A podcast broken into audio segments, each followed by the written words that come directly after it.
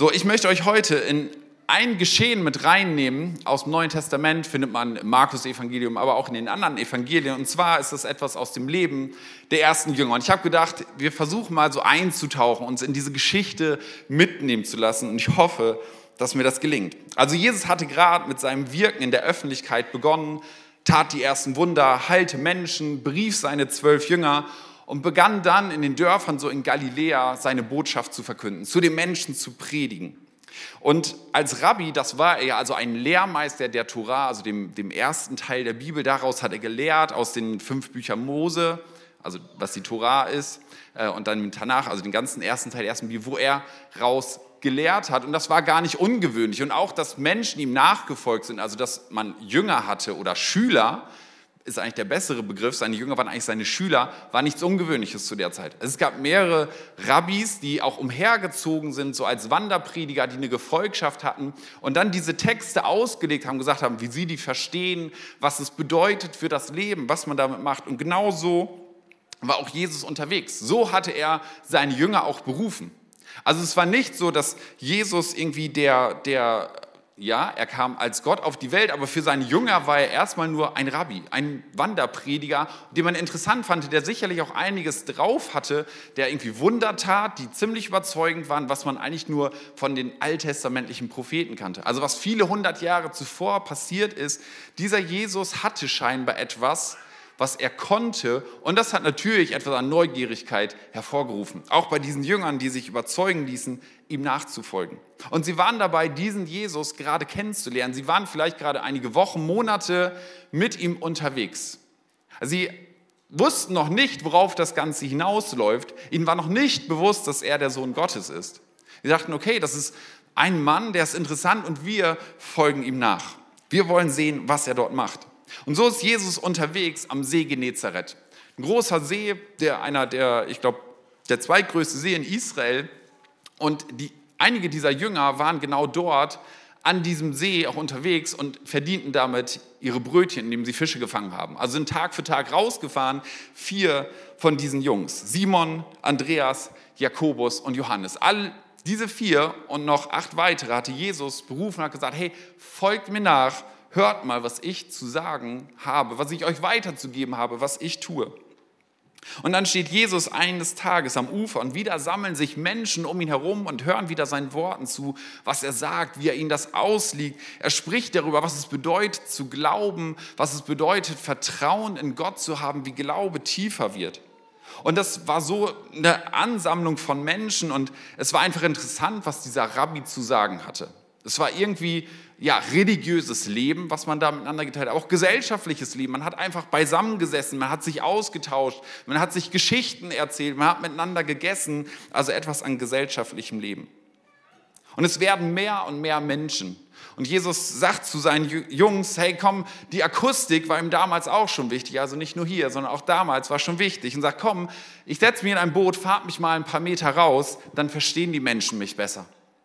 Und so predigt er den ganzen Tag weiter, erklärt es sehr bildhaft, sehr nahbar für die Menschen darüber, wie Glaube sich richtig verwurzeln kann. Was das Reich Gottes eigentlich ist, es ist kleines wie ein Senfkorn, aber etwas Gewaltiges daraus wächst, etwas Wunderhaftes, etwas vor allen Dingen Prozesshaftes und etwas Wachstümliches. Nicht etwas ein für richtig halten, so ich muss das als richtig erkennen und jenes als richtig erkennen, sondern etwas, was in mir an Gestalt gewinnt, etwas, was mich verändert, etwas, was mich in eine Beziehung mit Gott hineinbringt. Und so redet er den ganzen Tag, ist mit den Leuten unterwegs und er ist erschöpft. Ganz ehrlich, ich frage mich, wenn man gepredigt hat, eine halbe Stunde, dann ist man tatsächlich erschöpft. Das ist ein bisschen wie ein Fußballspiel. Also zumindest mir geht das so. Und Jesus predigt den ganzen Tag. Und dass der erschöpft ist, das kann ich gut verstehen. So, es wird Abend, die Dämmerung bricht herein und Jesus gibt seinen Jüngern einen ungewöhnlichen Auftrag. Einen, den, wenn man diesen Bibeltext so liest, ganz schnell einfach überliest. Er sagt, lasst uns auf die andere Seite des Sees fahren. Und ich habe euch mal diese Karte mitgebracht und oben links, da wo Kafana umsteht, da haben die sich so aufgehalten. Das ist dieser See Genezareth, da haben sie sich aufgehalten und die ganze Westseite ist eigentlich jüdisch geprägt gewesen. Da, das Galiläa, die ganzen Dörfer, die es dort gab, da waren sie unterwegs. Das war jüdische Kultur. Sie alle wussten von diesem Gott, sie alle hatten den Tanach, hatten die Tore als Weisungsgebendes. Das war ihre Kultur, wo sie unterwegs waren, wo man sich auch ein Stück wohlgefühlt hat, wo man wusste, wie der Hase läuft. Und dann sagt Jesus, lasst uns auf die andere Seite rüberfahren. Und die andere Seite war nicht etwa jüdisch geprägt, nein, sie war hellenistisch, also von der griechischen Kultur durchdrungen. Da waren zehn Dörfer, zehn Ortschaften, wird davon beschrieben. Und wenn man sich so den Kontext anschaut, die hatten wenig mit Judentum zu tun. Das waren also eher so die Heiden, das, die, die, das Heidnische drumherum, die Welt. Und da hätte man sich als Jude eigentlich nicht unbedingt aufgehalten, wenn es nicht sein müsste. Später liest man davon, dass es dort Schweinehirten gibt. Also auch das etwas ein Ausdruck davon, was überhaupt nicht zur jüdischen Kultur passt. Also bei uns Schweinehirte jetzt nichts Verwerfliches. Die meisten von uns essen irgendwie auch ein Schweinchen in der Wurst. Aber für die Juden damals ging das gar nicht. Da wäre man eigentlich nicht hingefahren.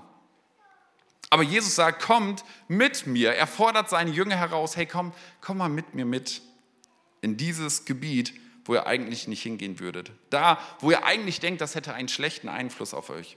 Und die Jünger, okay, sie haben sich entschieden, wir wollen mal ein, eine Wegstrecke mit diesem Jesus gehen. Sie hatten sich ja entschieden, einige Zeit ihres Lebens diesem Jesus nachzufolgen, zu hören, was er zu sagen hat. Und dann setzen sie sich ins Boot oder fahren direkt von da weiter, stemmen sich in die Ruder, hissen das kleine Segel. Und da waren ja nun vier wirklich erfahrene Fischer mit dabei. Und ich glaube, die haben sich das vorher angeschaut, haben gesagt, mal gucken, ist hier ein bisschen Wind? Ja, reicht für unser Segel. Na, kommt so von Südosten oder was weiß ich woher. Okay, wir nehmen Fahrt auf und es ist ganz gemütlich und aber Jesus legt sich nach hinten. Es ist so ruhig, dass er sich hinlegt auf ein Kissen und schläft erstmal eine Runde. Der ist erschöpft vom Tag. Und sie rudern und rudern. Es ist Dämmerung, es wird dunkler. Und irgendwie die See wird ein bisschen rauer, aber was macht das den Jungs schon? Hey, das sind hartgesottene Kerle. Sie rudern weiter, der Wind bläst ein bisschen doller, das Segel bläht sich auf, Andreas steht vorne, guckt, wann sie denn endlich Land erreichen und auf einmal kommen riesige Wellen, platschen ihm ins Gesicht. Okay, Jungs, stärker rudern, wir müssen uns beeilen, wir müssen ans andere Ufer kommen. Los, Jakobus, zieh! Und er feuert seine Mannschaft so richtig an. Er sieht, die Wellen werden größer. Er steht vorne und so langsam fängt er an zu schwitzen. Er sagt, holt mal den Eimer. Seht mal zu, dass das Wasser da aus dem Boot kommt. Los, packt an. Andreas, los. Und diese hartgesottenen Jungs, die da stehen, fangen wirklich an zu schwitzen. Es wird anstrengend für sie so richtig rudern, bist du mal gerudert. Und wenn die Wellen höher werden, wird es immer schwieriger. Und das war auf diesem See und ist bis heute gar nichts Außergewöhnliches. Ich meine, ich weiß nicht, welche Seen du kennst. Ich kenne die Nordsee, das ist aber eine offene See, aber das ist ja ein Binnensee. Und dass da es wirklich zu Turbulenzen kommt, liegt daran, dass es dort, ah, wie heißt dieses Fachwort, äh, Fallwinde gibt. Also es gibt dort Gebirge an den Seiten und der Wind drückt runter und peitscht das ganze Meer auf. Also du kannst zu Hause einen Eimer Wasser nehmen und mal mit der Hand draufhauen und du siehst es an den Seiten, spritzt das Wasser schön hoch, das Wasser kann nicht auslaufen. Und so werden die Wellen höher und höher. Ein orkanartiger Sturm, der auf sie zukommt und die Jungs fangen nicht nur an zu schwitzen, sie fangen an zu bibbern. Sie wissen nicht mehr wohin, sie wissen nicht mehr, ob sie das Land überhaupt noch erreichen können. Und sie kriegen Todesangst. Und sie mögen sich fragen, ganz ehrlich, auf welcher Fährte bin ich denn unterwegs? Warum bin ich überhaupt in dieser Situation? Hey, diesem Rabbi sind wir gefolgt, der hat zwar tolle Worte, ist vielleicht auch Zimmermann gewesen, könnte ein Boot bauen, aber von Segeln und Seefahrt hat er keine Ahnung. Und sie machen weiter, weil ihm bleibt gar nichts anderes übrig. Sie müssen doch irgendwie zusehen, um ans andere Ufer zu kommen. Es wird stürmischer und stürmischer. Die Wellen hören nicht auf, sie beugen sich über sie. Sie versuchen das Wasser irgendwie aus dem Boot zu bekommen. Keine Ahnung, nehmen vielleicht ihre T-Shirts, holen noch die letzten Tropfen heraus, aber die Wellen sind riesig, sie schlagen über ihn hinein. War ganz ehrlich, wann kriegst du Todesangst? Ich habe euch mal ein Bild von so einem Boot mitgebracht. Man hat, ich glaube in den 90ern hat man ein Boot vom See Galiläa ähm, tatsächlich entdeckt und das stammt so ungefähr aus der Zeit Jesu. Ganz genau kann man es nicht datieren, aber so zwischen 0 und 100 nach Christus ist dieses Boot wohl gebaut worden. Oder der Baum gefällt worden, daran kann man es ja irgendwie ablesen und dann irgendwie datieren, wie auch immer. Das war so acht, gute acht Meter lang, gut zwei Meter breit, hast du auch zehn Jungs reingekriegt, aber ganz ehrlich damit, auf so einem See unterwegs zu sein, wo meterhohe Wellen sind, ist nicht so lustig. Und ich meine, so ein See, der 40 Meter tief ist, wo du vielleicht mitten drauf bist, vielleicht bist du so ein Kampfschwimmer und sagst, easy peasy. Aber die Jungs hatten echt Schiss in der Büchse. Die Norddeutschen verstehen, was das heißt. Die hatten richtig Angst um ihr Leben. Die wussten nicht mehr, wohin mit sich. Und dann hatte dieser Rabbi sie dahin geführt, da wo sie eigentlich niemals hingefahren wären. Und dann dreht vielleicht Jakobus oder Andreas, drehen sich um, sagen, wo ist dieser Jesus? Könnte der vielleicht mal mit anpacken und auch einen Eimer Wasser mit rausschüppen? Wo bist du denn, Jesus, Rabbi? Drehen sich um und sehen ihn, wie er hinten im Schiff liegt und schläft. Das ist das erste Wunder. Jesus war nicht seekrank. Jesus, Jesus, ist es dir so egal, dass wir umkommen? Pack doch bitte mit an. Und dann